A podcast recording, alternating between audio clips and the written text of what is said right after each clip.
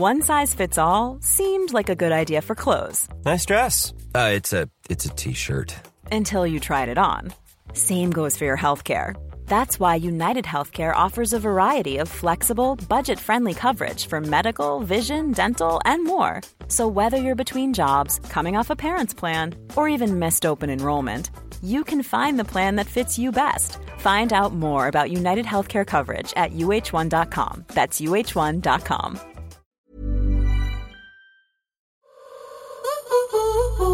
Simone de Beauvoir écrivait On ne naît pas femme, on le devient. Elles sont influentes, puissantes, passionnées ou encore ambitieuses. Leur réussite, elles ne la doivent qu'à elles-mêmes. Mes invités se livrent sur leurs choix, leurs succès, les obstacles aussi parfois. Leur point commun, elles ont toutes un parcours inspirant. À travers leurs histoires, c'est une voix pour les générations futures. Je suis Florence Grisy. Bienvenue dans Femmes d'avenir. Je ne vous cacherai pas, madame, que ce n'est pas parce que vous êtes une femme que vous êtes ici aujourd'hui. C'est parce que vous êtes un grand écrivain. Être une femme ne suffit toujours pas pour s'asseoir sous la coupole, mais être une femme ne suffit plus pour être empêchée de s'y asseoir. Oh, féministe, euh, qu'est-ce qu'on entend par cela? Je, je, ne crois pas être féministe au sens de revendication des femmes, euh, de vouloir euh, démontrer qu'elles ont été euh, les esclaves des hommes et qu'elles ont été très malheureuses. Euh, je n'appréhende pas du tout le problème de cette façon, mais je crois que les femmes ils, euh, peuvent apporter beaucoup dans notre société. T'as la tête ailleurs Dans les nuages. Et toi? Dans les épaules, pour montrer à tous ces mecs de quoi on est capable. T'es prête? Plus haut, plus loin, plus vite. Voilà. Comme dirait Socrate, connais-toi toi-même. En voilà une injonction qui n'est pas si facilement réalisable. Et si partir à la découverte de l'inconnu serait en fait se découvrir soi-même? Une invitation à quitter sa zone de confort pour réaliser ses rêves, quitte à devoir se surpasser. C'est un défi que mon invité a relevé. De Miss France en 2004 à des sommets de 7000 mètres au Népal, rien ne l'arrête. Je suis ravie de recevoir aujourd'hui Laetitia Blégé dans Femmes d'avenir. Bonjour Laetitia. Hello, j'adore ton intro. Ah ouais, ça me fait vraiment plaisir en fait. Bah écoute, tu sais que généralement j'essaye que mes introductions soient toujours liées à mes invités et je me suis dit que ça te ressemblait par rapport à tout ce que tu écrivais sur tes posts, notamment sur Instagram. Et je me suis dit, je pense que ça collera à la personne. Ça me ressemble euh, ben, vraiment à 100%. Tu as su euh, vraiment bien décrire, euh, me, me, décrire. Et ouais, ça, me, ça me fait plaisir du coup. Merci. Merci de le souligner. Alors, on commence toujours ce, ce podcast par une citation que mon invité a choisie avant. Et aujourd'hui, tu as choisi un passage du livre La méthode Wim Hof. J'ai appris que me lancer des défis activait en moi une nature plus profonde. Au bout du compte, le but de l'existence est de devenir soi-même. Je me fixe des objectifs non pour les atteindre, mais pour vivre cet instant où je ne fais qu'un avec la réalité du présent. Est-ce que tu penses, comme Wim Hof, que se lancer des défis ou se fixer des objectifs active en nous quelque chose qui nous permet de devenir soi? Et de mieux se connaître surtout Justement, oui. En fait, euh, je lis ce livre euh, déjà parce que voilà, je veux devenir instructeur de cette méthode-là qui, qui, me fait énormément bien, qui m'a fait énormément de bien. Et en lisant ce livre, euh, bah, ce passage-là, je l'ai surligné et ça me parlait. Je me voyais vraiment euh, dans cette phrase-là, en fait, et je me vois dans mes montagnes et, et je me dis, en fait, mais en fait, c'est pour ça que j'y vais aussi. Parce que souvent, on se pose la question, on me demande, mais pourquoi tu t'infliges ça? Mais en fait, je m'inflige pas ça. Ça me permet à moi de ben, d'être dans l'instant présent parce que ben on est tous pareils, hein, on rumine beaucoup.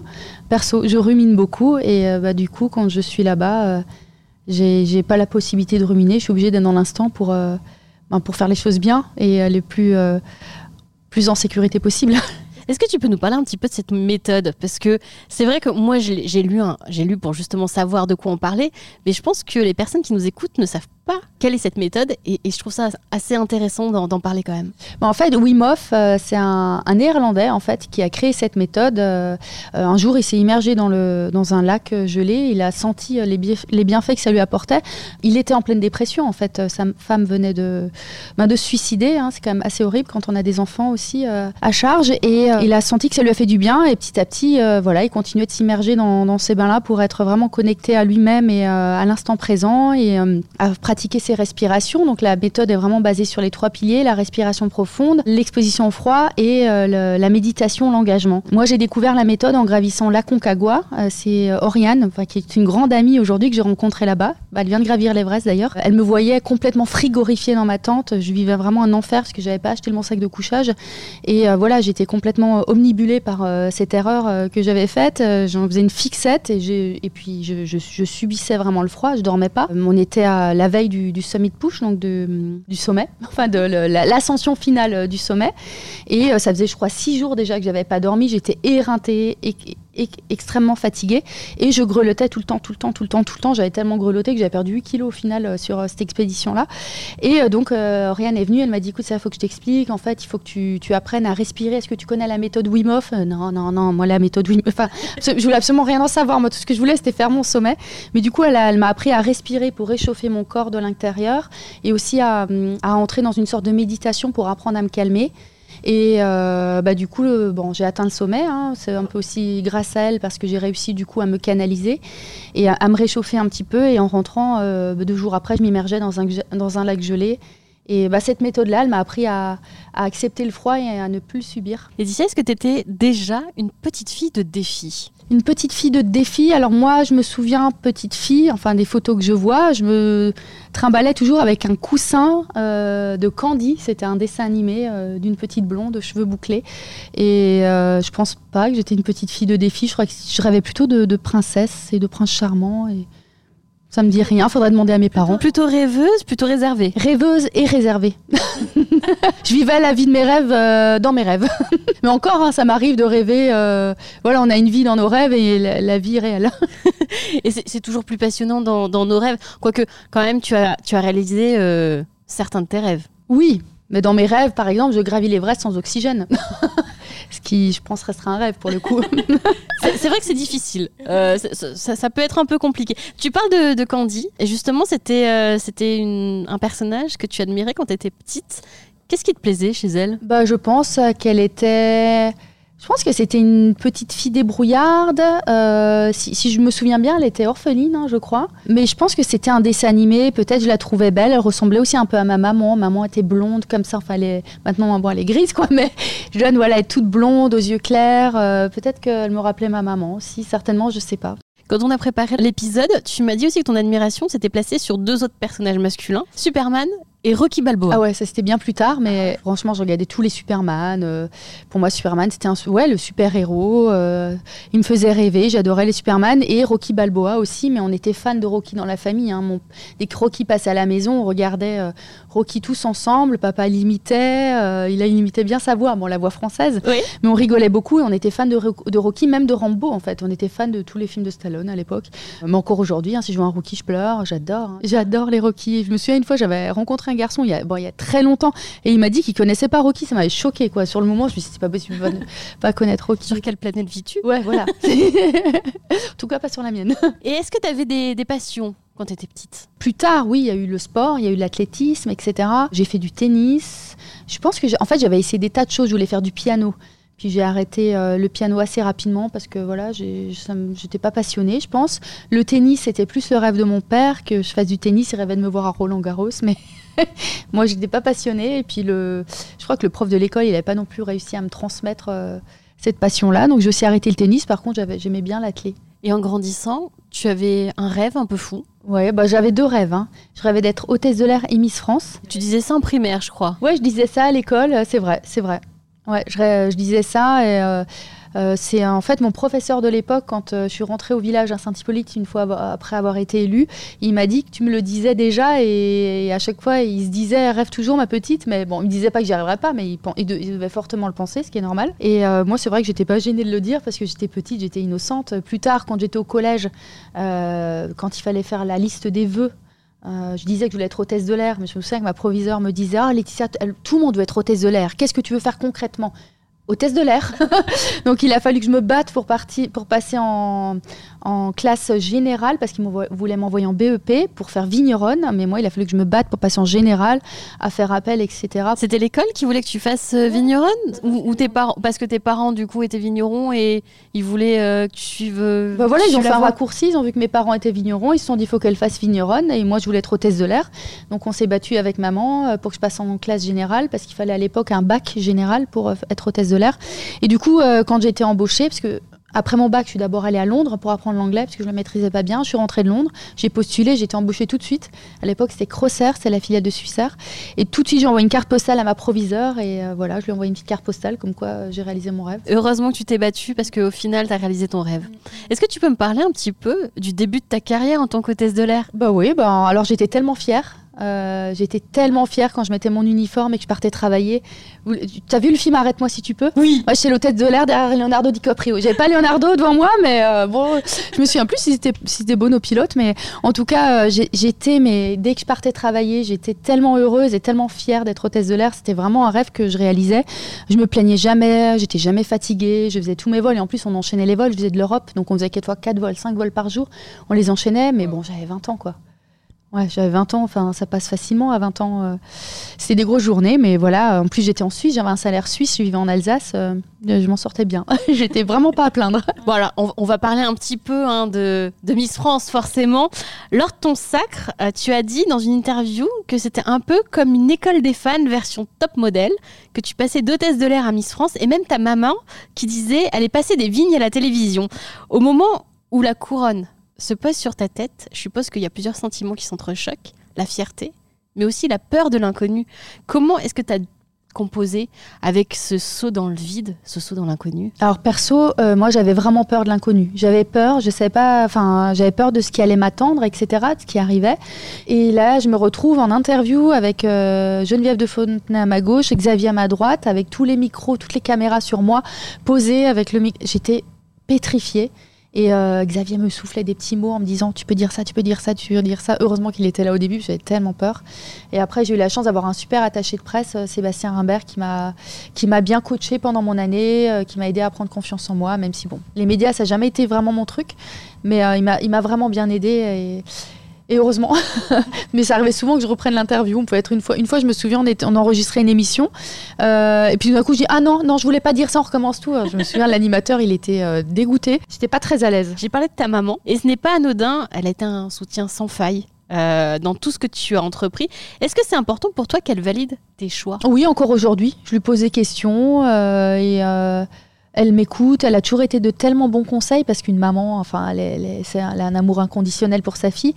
Alors elle peut aussi avoir euh, peur. Aussi, euh, quand je lui dis que voilà, je rêvais de gravir l'Everest et tout ça, ça peut lui faire peur. Mais elle m'a jamais dit non, n'y va pas, c'est trop dangereux. Vas-y, si c'est ton rêve, vas-y. Et pour Miss France, c'est pareil, elle m'a soutenue, elle m'a juste dit, faut que tu saches encaisser les déceptions. Voilà, elle m'a dit, on va à Miss France, on, se prépare pour Miss France, mais voilà, si jamais ça fonctionne pas, faut que tu sois prête à encaisser ça. Et j'ai dit, ok, euh, promis.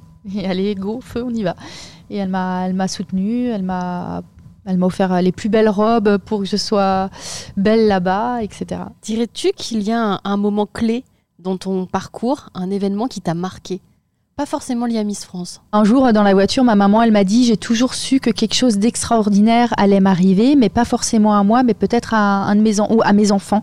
Et voilà, elle m'a dit Je suis sûre que quelque chose d'extraordinaire arrivera. Et en fait, quand elle m'a dit ça, ça m'a poussé à, croire en mon rêve euh, Miss France. Ta maman, elle te, elle t'a préparé un petit peu à l'échec. Mais devant les obstacles, on se dit aussi, ou même les défis hein, qu'on peut rencontrer, on a souvent parfois envie d'abandonner, de renoncer. Est-ce que ça a été ton cas un jour Au plein de fois, j'ai renoncé à plein de projets. Oui, je pense que ça arrive à tout le monde. Et puis, les, rêves peuvent évoluer aussi avec le temps. Euh, maintenant, aujourd'hui, à mon âge, je me dis que les rêves évoluent. Avant, on prenait plutôt, je prenais plutôt ça comme un échec. Mais une période, j'ai fait euh, un stage pour devenir comédienne. Et puis, je me suis rendu compte qu'après ça, n'était pas du tout fait pour moi. Alors que pourtant, j'avais des rêves. Mais je pense que ce pas des rêves assez profonds, assez enfouis en moi. Je n'étais pas prête à vivre tous ces sacrifices. Quand j'ai compris tout ce qu'il fallait sacrifier, je me dis, oh bon, non alors que je suis prête à sacrifier des tas de choses pour la montagne, mais parce que voilà, ça c'est vraiment une passion, voilà, c'est autre chose. Et puis voilà, il y, a eu plein d'autres choses, euh, des projets dans lesquels je m'étais lancée. J'avais un projet d'émission de télé avec une copine euh, sur le voyage. bah, après euh, deux ans avoir toqué aux portes dans les boîtes de prod, ça, je me suis lassée et j'ai abandonné. J'ai lu une formule que tu avais utilisée, c'était de toute façon le négatif, j'oublie. Oui, mais c'est vrai, j'en ai encore parlé à un interview récemment là. Je l'oublie, mais c'est. J'ai encore une amie qui m'a dit tu as une capacité à aller de l'avant qui est assez dingue, limite déconcertante. Oui, c'est vrai que le négatif, j'ai tendance à l'oublier, et, et, mais du coup, quand il ressurgit, c'est un peu compliqué à gérer. Est-ce que tu penses qu'il faut oser quoi qu'il arrive pour atteindre ses rêves? Moi, je pense qu'il faut oser. Et puis quand c'est vraiment un rêve, quand on, a vraiment ça en nous, on, est capable de, on, est, on, a, on a envie de, faire certains sacrifices pour, euh, pour y arriver. La montagne, notamment. Alors, on, en parle hein, depuis tout à l'heure. Gravir les, sommets, c'est une de tes passions.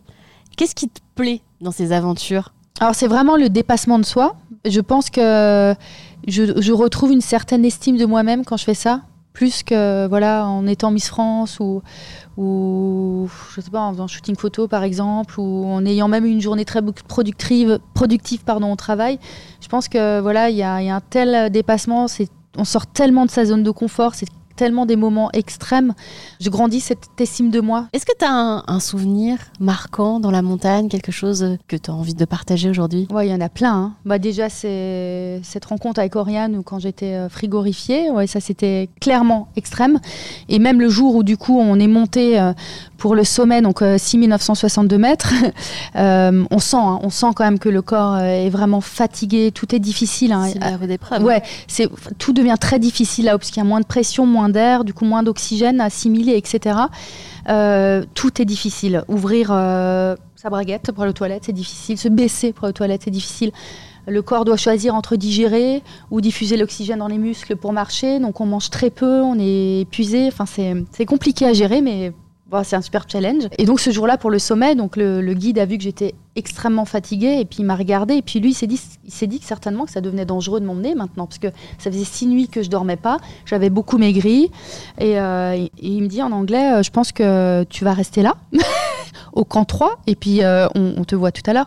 Et là j'ai, presque pleuré et je l'ai supplié. Et je lui ai dit non non please please it's my dream. Please I'm able to go il me dit ok but you keep the pace donc, euh, genre, euh, voilà, tu gardes l'allure. Donc, je me suis calée entre deux gars et j'ai gardé l'allure, gardé l'allure et je suis restée focus, focus, focus, focus. Et euh, il y a des fois, je m'endormais comme ça, oh, je partais en arrière, il y avait le gars derrière moi qui me donnait des petits coups pour que je me réveille, parce qu'on est parti nuit, on est parti à 4 heures du mat. Et puis à un moment, il est venu me voir, le guide, il me dit non, c'est bon, tu peux le faire, j'ai confiance en toi, tu peux le faire. Et puis on est arrivé au sommet. Euh, j'étais tellement épuisée là-haut que j'avais même pas la force de pleurer. Et ce qui a été incroyable, c'est que, mais c'est fou parce qu'on apprend à chaque expédition, mais du coup, une fois arrivé là-haut, ben, j'avais oublié qu'il fallait redescendre en fait. Donc toute l'énergie, je l'ai mise euh, dans la montée, et puis après, j'avais presque plus d'énergie pour descendre. Donc le pire, ça a été la descente. J'étais au bout de ma vie. Puis en plus, j'ai appris en descendant, voilà, j'ai fait un test Covid, j'étais positive en plus, donc c'était euh, très difficile. Euh. mais ben, du coup, euh, j'ai appris et maintenant, je sais qu'il faut que je garde de l'énergie pour la descente. Vaut mieux ne pas arriver au sommet et redescendre entière au camp de base que d'arriver au sommet et de se tuer sur la descente. Quoi. C'est ce que nous expliquait euh, Valérie Arsoni dans le dernier épisode, qu'effectivement, il valait mieux renoncer à quelques mètres euh, du sommet pour mieux revenir. Voilà, d'ailleurs, je rêve de faire un sommet avec toi, Valérie. Valérie, le message est passé.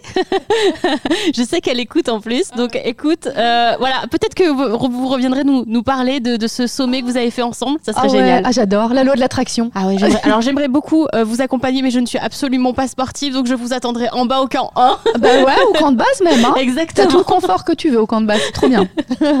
Alors, on, parle hein, de, tes objectifs, mais on parle aussi euh, des causes euh, que tu soutiens. On soutient de nombreuses, notamment l'association Franck Un rayon de soleil, pour qui tu as gravi la Concagua. Et également, euh, tu as tenté un 7000 mètres au Népal, mais également cette sommets contre la maladie de Constance Scherer, qui aussi une amie, c'est ça? Oui, Constance est une amie en fait qui veut gravir les sept sommets. Et elle a une très très belle histoire. D'ailleurs, c'est pour ça que je dit que ça serait chouette que tu l'invites.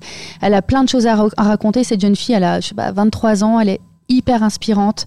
Et elle fait ça pour son papa. C'était le rêve de son papa qui est décédé d'un cancer. Et du coup, euh, avec son association, elle, aide les, enfants euh, qui ont perdu un parent. Enfin, c'est magnifique ce qu'elle fait. Et oui, je la soutiens pas mal parce que même si moi aussi je veux gravir mes sommets, on n'a pas du tout les mêmes objectifs. Euh, elle aura l'Everest, voilà, dans ces sept sommets. Ça seront, on se retrouvera là-bas une année, ça serait, ça serait chouette.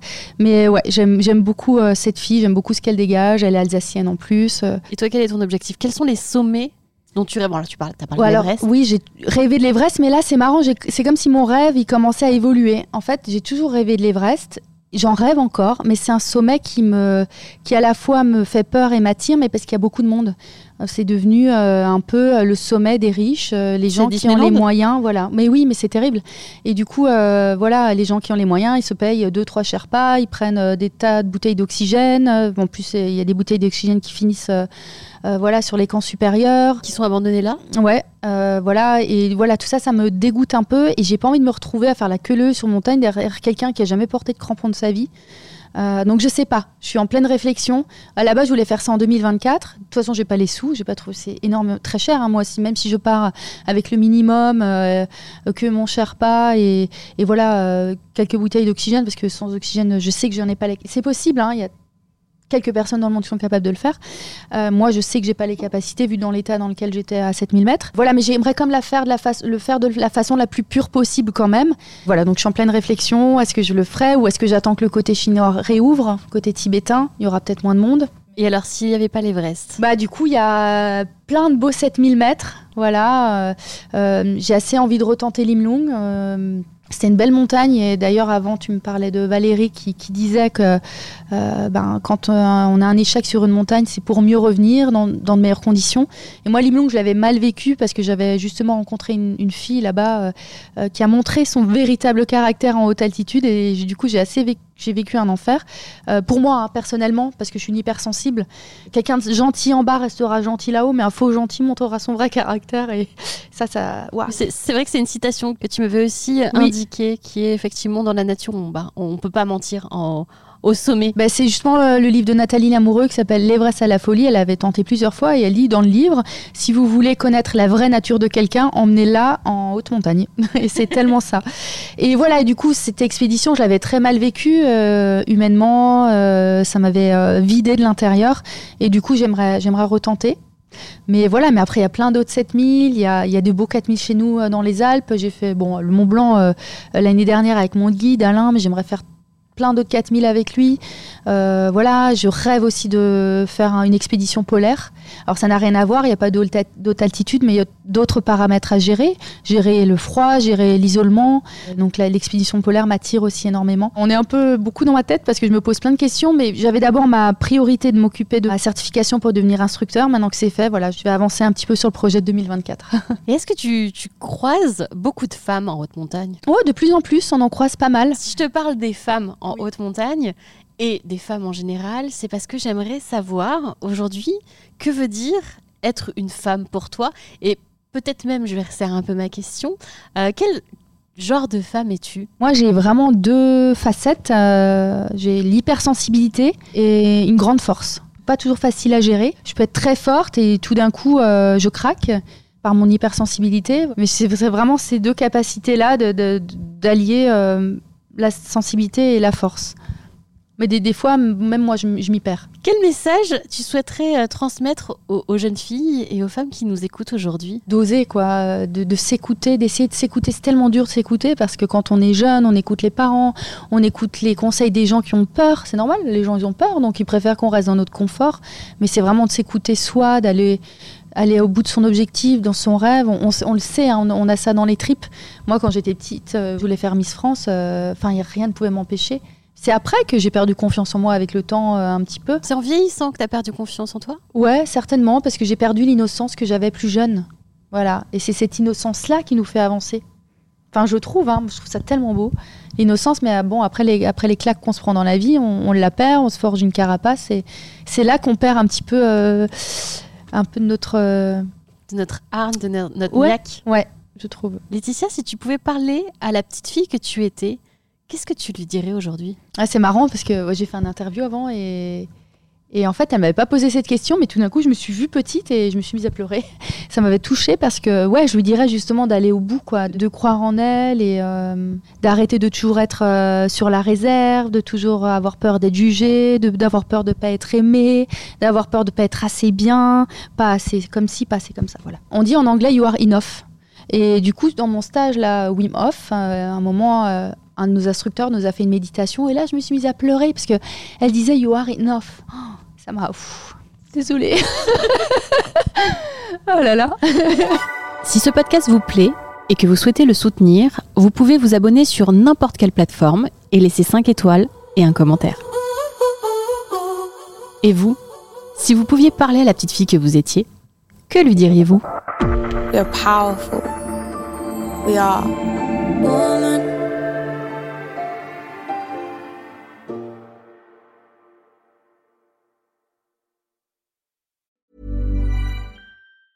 Ever catch yourself eating the same flavorless dinner three days in a row? Dreaming of something better? Well, HelloFresh is your guilt-free dream come true, baby. It's me, Kiki Palmer. Let's wake up those taste buds with hot, juicy pecan crusted chicken or garlic butter shrimp scampi. Mm. Hello Fresh. Stop dreaming of all the delicious possibilities and dig in at HelloFresh.com. Let's get this dinner party started.